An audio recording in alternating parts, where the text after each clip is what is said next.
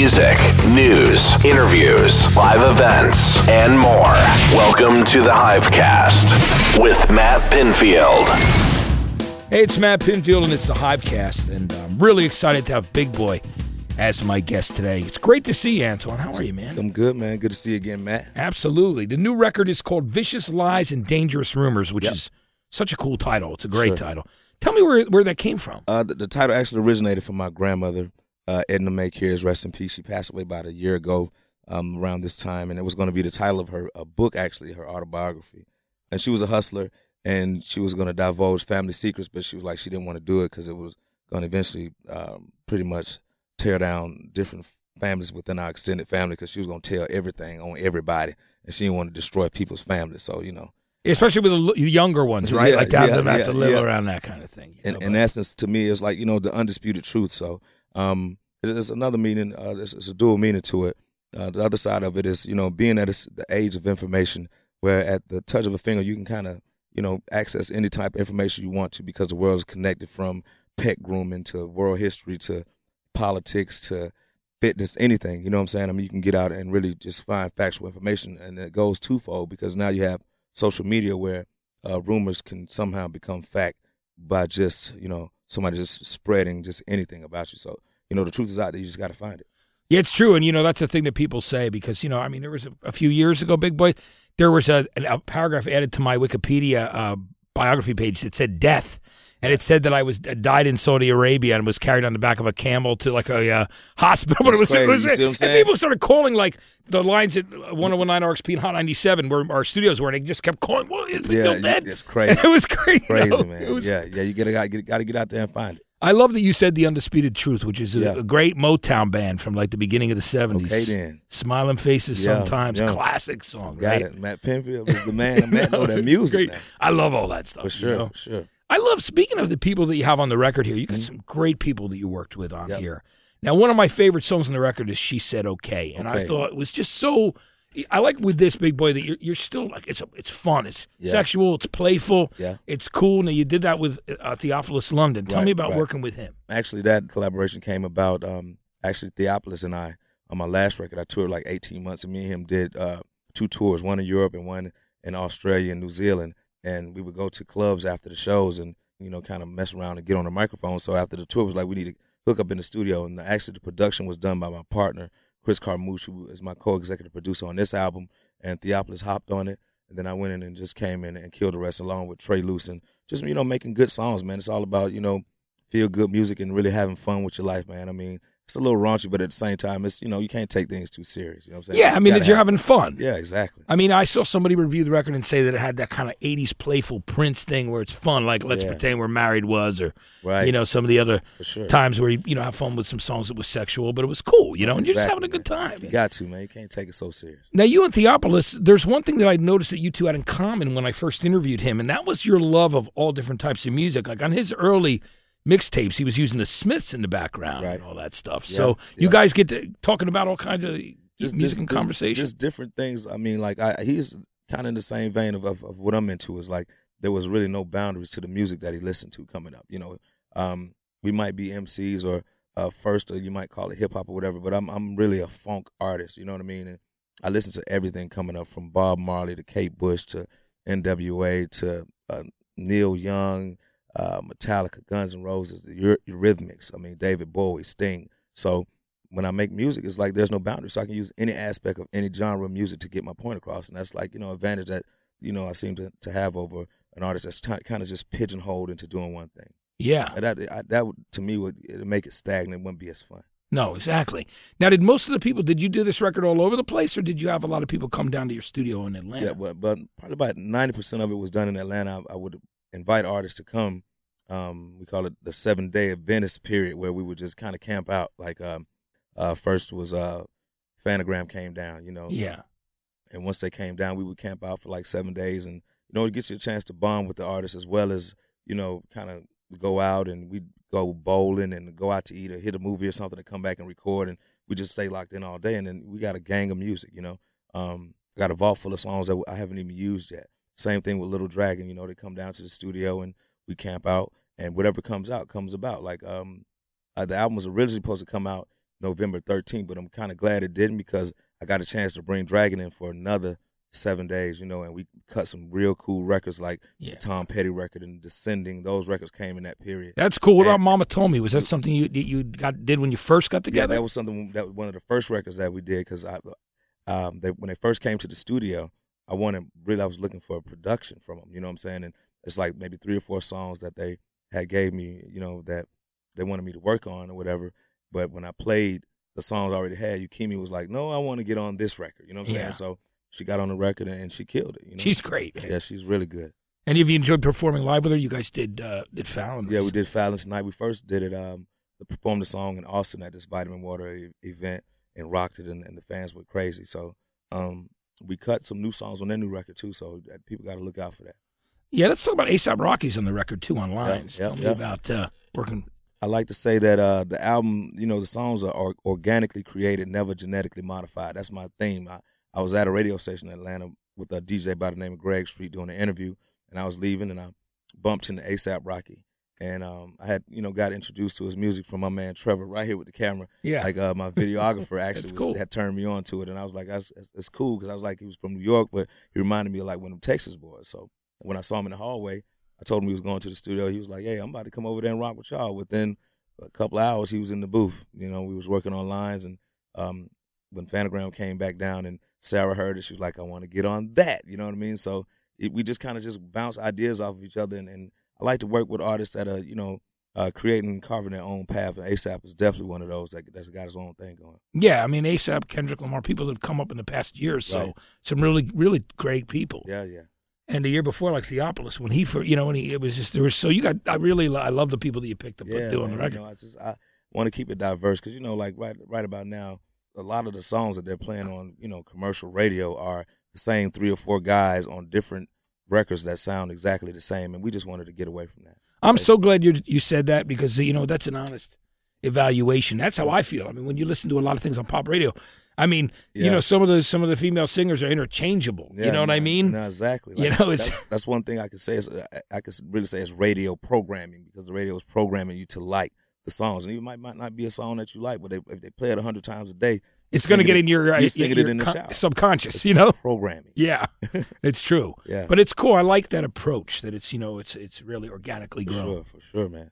And, and tell me who who else do you bring in the studio with you when it comes down to getting the music together? Um, I mean, I, you know, I usually bring, you know, I have, you know, my band, of course. The band has been OutKast band for forever. Like uh, my guitar players, my horn players, my keyboard players, my percussionists, my drummers, and, and the whole nine yards. And um, every album is an, an experimentation project. It's like you if you're making a, a Frankenstein. That's why I like to call the music Frankenfunk because you're stitching together grooves and riffs and melodies to make one cohesive sound. And and, I, and to me, that's what keeps it fun for me. That's what keeps me inspired because you never know what you're gonna get, and it's not ever trying to go back and revisit something you've done in the past, but really just trying to see what's out there in the abyss. And and once you get the pieces to them components, it's like getting a combination to a safe, man. yeah, And that, and that's how the songs work out. I, I love it.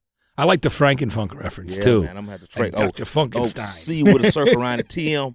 Uh, Yeah. Marcus T. Grant, TM, Frankenfunk. That's Yeah. another one to him. You, I, I, I keep letting loose the lingo. You know, it's, I'll tell you a funny, a quick funny story because uh, you, know that song Frankenstein, that instrumental that was from the '70s by Edgar Winter Group. The reason they call it that was because the thing like they played for like 45 minutes straight, Right. and then he just cut the thing down. into pieces. and like he said, "Oh, it's it, we just, it's, all crazy, cut into pieces," so they called it Frankenstein. That's how you Went do to it. number one, That's how you do it, man. You know? That's how you got to do it.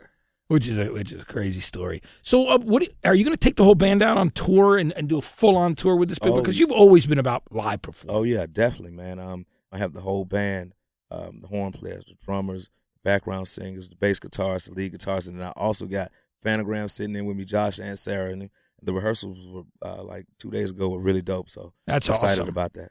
So you're a dad too, like myself. Yep, you know what I mean? Um. So how are, are your kids into music too? And, and did they grow up around the studio? Definitely, Tell me about that. definitely, man. My kids are studio rats. They've been around the studio from the time they've been in their mother's womb, and um, like you know, from the time like actually when they were conceived, when they're kicking, like certain certain music. I was amazed with my daughter at first, and I, I never really knew that how music really affected them when they were in, in the womb. Like a certain song would come on, and the baby get to kicking crazy, open it, like lift her stomach up, and it looked like something was trying to get out. Yeah. that's when I first knew how that, what the vibrations of the, of the music did, and then um, coming to the fact when they start getting younger and younger, they start you know telling me like um, for, for Bombs Over Baghdad, for for instance, my baby boy Cross, when I first brought it home, he went crazy, ballistic when Yeah. he first heard the song. He was just like on the ground, running around in circles, going crazy. And I told Dre, I was like, "Hey, man, we got to put this out. We definitely got to put it out." That's cool. And and even till this day, like with this record, it was certain songs on on the album that I play, and my I be taking my son to football practice. Like, Daddy, you need to go ahead and put some words on this song, Daddy. You know, what That's saying? cool. Or I be be going bowling. He'd be like, "When you gonna sing on this one, Daddy? We don't we Yeah. tired of listening to the instrumental. We want to hear you on this one, Daddy." And I was like, "Okay, cool." That's cool. You're the kids giving you creative The, input. the baby A and R's, definitely. Yeah, And you know what's funny because you get that honesty. They're unjaded. exactly. And they'll be they'll be totally straight up. You always know, like they'll tell you the truth, No, which is one of the cool real. things, and, and at the same time, they teach me things about music too. Like I, I got turned on to Wiz Khalifa and The Weeknd by my daughter. I, I didn't know nothing about them. You know Yeah. at first because I'm so sheltered in the studio, and I'm like, yeah, I learned from them and they learned from me. Isn't that cool that they turn you on to things? It's like my daughter too. Turned me on to Alabama Shakes. Like when before anybody they were signed or anything, and they were just doing shows. She found this one clip of them. She goes, "You got to hear this." Yeah, yeah. So she turned me on to that, and it's cool. dope, It's good man. when you exchange that kind of thing with your kids. That's on hand parenting, right? Yeah, it is. It's great, and especially since you've been playing music around them for Oh that yeah, entire sure, time, sure. which is cool. So let's talk about. So who were some of the other people that you, that you brought on, onto the record as well? um, actually, uh, T.I. and Ludacris. yeah, For, for in so the A. hometown. Yeah, for for in the A, for in the A, it was uh, you know, it was just time for a new anthem for Atlanta, and like Yeah. I wanted to use two lyricists that I respect, and and, T.I. and Ludacris were, were uh two. You know what I'm saying? I worked with T.I. on my last record, and actually when ASAP Rocky came to the studio that night, T.I. also came to the studio because I was going to put him on lines too until Sarah came in and did her part. So then I told him I had another record, and came back in a couple weeks later, and we did in the A and uh, got Ludacris while he was filming the Fast and Furious to, to put his part on there, and just you know to represent Atlanta. You know what I'm saying? I mean, it's it's all camaraderie, brotherhood, and my whole focus is always just just that the music be jamming. It ain't no gimmicks, no artificial flavors, or nothing. Let's just get right to the music. Well, I love that about your records. I think that's the thing that's always been about your solo stuff and OutKast music Show. is that it has those. We used the word organic earlier, but it has that classic feel, but brand new, and Yeah, it's yeah, it's man. very melodic. It's got all the things. You gotta working. gotta you know gotta and put a whole song. and none of that, none of none of those fake effects, which you know, what I hey mean? Which, man, yeah, yeah. there's hey, enough of that out hey, there. Man, hey man, You know? I don't know how how they doing that stuff live on the road. I don't know. Yeah, I don't know. You know, it's funny. I remember uh, I was talking. I, I won't I won't mention the female artist, but uh, I remember back in that that show Farm Club that you Right. came on in 2000 uh, when you and Andre were there. Um, I remember the guy who was mixing our sound had just done the Grammys, and he was talking about a female pop singer. He's like, "Oh man, you should have heard what she sounded like before the auto tune got turned on." Man. like he was hearing the feed into the thing, and then they were doing the treatment. Man. Wow. It's like, wow. Yeah, man, you gotta know? you gotta watch out, man. Yeah. So, sooner or later, you got to take the training wheels off. That's it. Absolutely. Sure. Ride your bike, ride your two wheeler. Gotcha. Right. But it's great. So listen, I just I want to tell you how excited we are about the record. Let's talk about the artwork on here because Yeah. the package itself, if there's an argument, and I always say I love artwork still. Right, you know what I mean? It's very yeah. important to me. It's a really cool this deluxe package. It's got Yeah. like you know, you got all the lyrics in there, which I think is very cool. Yep. But who did the artwork? It's got a- Um, the actual the cover was done by my my buddy Justin, and he just wanted to really capture the essence of, of me and and how he did it through colors. It's, it's just the same way I put the music together like a tapestry, where all the colors represent emotions and feelings. But Yeah. you know, my face is like a McDonald's, basically. You know what I'm saying? Like Yeah. the whole thing with the album is if you don't know me by now, you'll never know me. You know what I mean? So just as that is splashed together, so is the sound for the, the records and all the stuff in the inside in the booklet.